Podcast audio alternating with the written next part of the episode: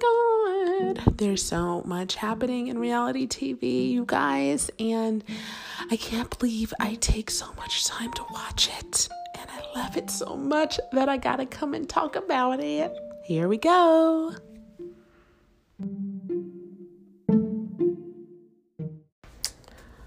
Oh my fucking god.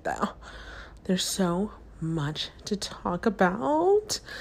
And it's late at night and everybody's asleep. And I just gotta like not wake them up, but also be audible. So I don't know. Tonight, first and foremost, the most important part, I had pasta for the first time in like three months. And it was glorious. And I remember why people love pasta. Oh, shit. And I have to go put it away before I go to bed. Ugh. why? Oh, why does all the bad stuff happen to me? And only me? Okay. Oh my god, so much to talk about. Hold on. I am gonna like move into another room. Hold on. Tiptoe, tiptoe, tiptoe. Okay, here we go. Like, it's a professional podcast, guys. okay, I'm hiding out in my kids' room because God knows they never sleep in here. So here I am. Let me get cozy on this bed. Okay. So, we're to talk about The Bachelor. We're to talk about Vanderpump Bucking Rules. And we're to talk about um, Dorit and PK's financial troubles. And we're going to do it in that order. So, if you don't watch one of those shows, skip to your shit. okay. First of all, tonight was the last episode of The Bachelor. We still have, well, no, it's second to last. But tonight we saw what happens after that whole fence climbing situation that was totally blown out of proportion. But then, you know, last week I was like making fun of it. I was like, calm down, like anybody can jump a fence. But then I really watched it back tonight. And holy shit, they weren't over exaggerating. It really was the most dramatic episode of The Bachelor ever. Like it really like my husband was sitting next to me and he's like, "Oh my god, I can't stand this shit." And then he got sucked in to like this whole craziness of production looking for Colton. They couldn't find him. Chris Harrison is out of out of breath and shit running, you know, through the dark streets and they really couldn't find him. They were like for real about to call the cops.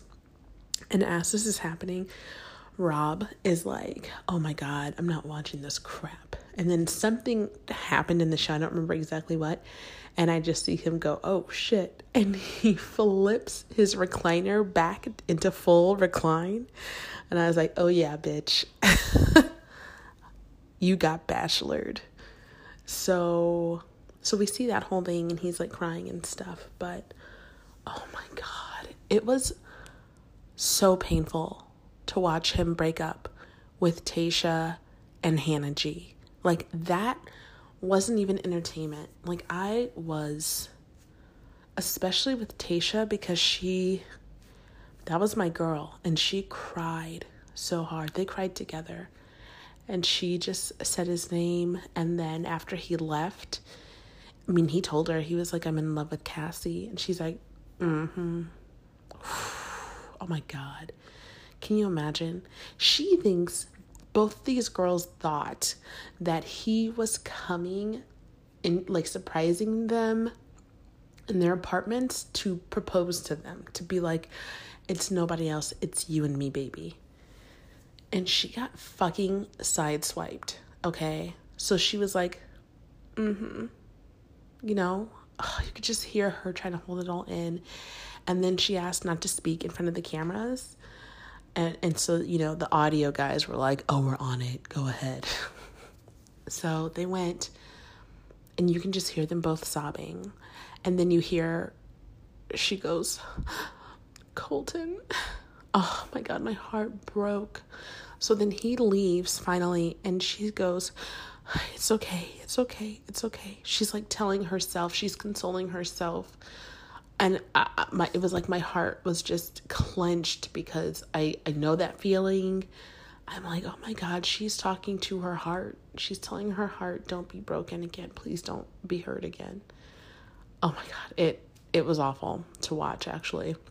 And then Hannah G, same thing she thought it was going to be her and Colton. Colton, I think he, I, unfortunately, I think he was picking Hannah over Tayshia too.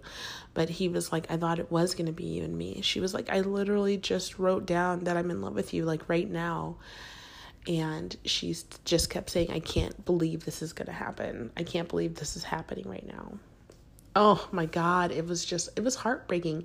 And so I tweeted at them and I was like, I said Tayshia for new Bachelorette for sure, my vote. And then I was like, why am I watching amazing women get their fucking hearts broken for entertainment?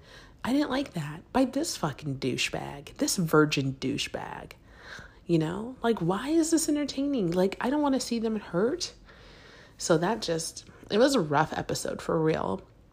But on the flip side of that, um, those women came back looking fierce, looking bomb. Oh my God. Tayshia looked like a Disney princess, and Hannah G looked like another Disney princess. okay, like they were gorgeous.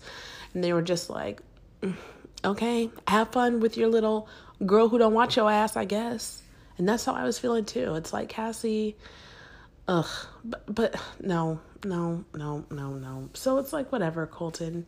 Why are we on this whole journey if you're just like, the girl that everybody said uh, wasn't ready for a relationship, that's the one I want the most. Fuck you. Fuck you. He gets a D rating from me. He gets a D. Okay, so next. Vanderpump got fucking serious tonight. Oh my god, Vanderpump. Where do I even start? Listen, first of all, I'm sorry. I'm team not Katie. I mean, I am team not Katie. Like that. Like I cannot. I looking back, you know, of course I rewatched all of Vanderpump when I was pregnant with Oscar. Like I was like, I just need trash. I'm always like, I just need trash. Well, anyway, um no. Uh Katie can suck it. She's awful. And I will say this. It's not that I don't see her side. However, I definitely see Tom Sandoval's side. Okay, Katie has been a fucking. We saw Katie go into another man's bedroom last week and bully him, and she doesn't care. And then she was on Watch Watch What Happens Live talking about I'm just standing up for myself. Um, mm mm, honey. Getting in Carter's face, yelling at him in his own bedroom was not standing up for you. Okay. Oh god, she just drives me nuts. She makes that show hard to watch sometimes. Okay, Sandoval's right. James, listen, James a fucking mess. Okay, I'm not pro James, but I am anti Katie. So I don't know what to do with that. I don't know. I think that James has been punished enough. Okay, Kristen fucked Jax when he was dating Stassi. Okay, James called you fat. You called Lala a whore. Now you guys are butt buddies. Come on. Okay. Also, Jax in this episode, he was pretty cute. You know, we got past the busted cheeseburger look he had, and then we got past the crazed manic coke head look he had going on, like when he was going to the Reiki sessions and during the whole almost breakup with Brittany. And now we have this older, more mature, I don't know, changing, I don't know. But I, there's something about Jax right now that's just making him win my heart again. And I've always loved Jax. I give him the benefit of the doubt. I don't know about if he's the number one guy in the group for me, but he is, you know. So there was just something about him. He was like, um, I told them how this is not going to go well with them when they tell the girls that they invited James to this vacation, which is what happened, which is why Katie was flipping out on James again because the boys wanted to do like a honeymoon vacation before Tom Tom opens, and they were at one of James's shows. James got them a table, got them a bottle. I mean, he hooked them up, you know, he's a little puppy. And, uh, the, the boys were talking about the trip and they were like, Yeah, come on. And he was like, Are, are you inviting me? And Tom Sandoval was like, Yeah. And Jax was like, Oh shit, this is not going to go well when the girl's here. And then Katie found out and she was just like immediately didn't give a shit about what anybody else felt or what anybody else thought, didn't want to have a conversation about it. She was like, No, no, no, I'm pulling rank. I'm your wife. Shut Oh God. And you barely became his wife, bitch. Like for real. I can't. I can't. Okay, my husband has this friend who I I hate. I fucking hate him. Okay? I don't care. I don't care. I don't want to be around him. I don't want to see him. I don't want to hear his name. I don't want to know he exists. And I don't care if he doesn't exist. Like, I don't care. Okay? I don't even think I would do that. You know? My husband goes on guys trips with this douche. Okay. He he goes out and they, they I understand that they still have a friendship, they still have fun together or whatever. I just don't need to personally involve myself in that. And I think there needs to be a way that Katie can like let Tom do his thing, but also, you know, keep her own personal dignity or whatever it is she's looking for because she's not finding it in being a mean bitch to everybody that she doesn't like at the time. I just went through her social media. You guys, oh my god, people are they're ripping her apart. Okay? And uh, I agree with what they're saying, but also I just have to imagine and including the things I've said, I'm one of those people, okay? So, but I have to imagine what reading those things online over and over and over again, like everybody has got to be doing for your self esteem. Unless she has somebody else manage her Instagram and Twitter, but I hope not because they'd be fired because they're not taking down all of these harsh remarks that everybody seems to be pretty much in agreement in agreement with. Like 80% James, 20% Katie. And not even so much 80% James, just like 80% not Katie. So that's got to be harsh. But also, homegirl, you're doing it to yourself. You did yourself no favors with the glitter in your hair and the bad attitude, the whole situation. Oh, and I know when I say glitter in your hair, it sounds cute, but like if you can't pull off glitter in your hair, what's that say about you? I don't know. Um, okay. Dorit and PK Kemsley. There is a video that is going around. I need to find, I don't know where I, like, I put it somewhere and I need to find it in my phone.